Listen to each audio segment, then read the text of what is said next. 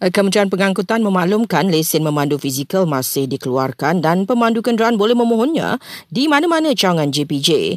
Penjelasan itu diberi ekuran tular kisah dua rakyat Malaysia luar rasa tidak puas hati kerana disaman pihak berkuasa Thailand meskipun sudah mempamerkan lesen memandu digital.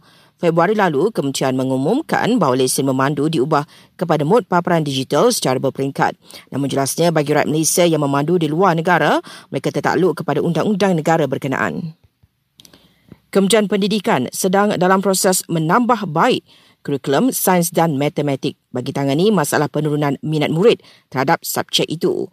Utusan melaporkan langkah tersebut berikutan kementerian sedar ada pihak yang mengaitkan penurunan minat tersebut dengan kurikulum tinggi kedua-dua subjek berkenaan. Tiada kementerian atau agensi kerajaan mengeluarkan arahan sebaran SMS berunsurkan sentimen politik.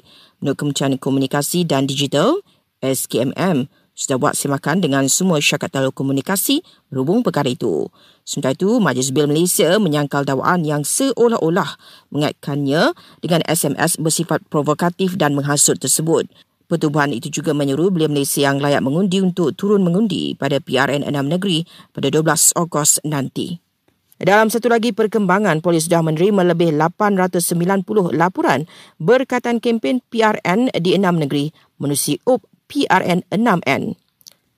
Mesyuarat pertama, bagi mengkaji keseluruhan skim perkhidmatan dan saraan pencawat awam minggu depan akan turut merangkumi perbincangan mengenai gaji graduan.